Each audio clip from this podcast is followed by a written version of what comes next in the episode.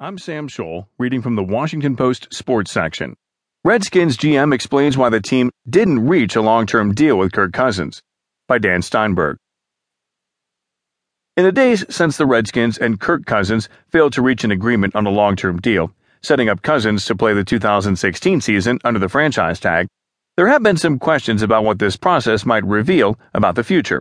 Now it's kind of hard to figure that one out without first knowing how Cousins fares this season.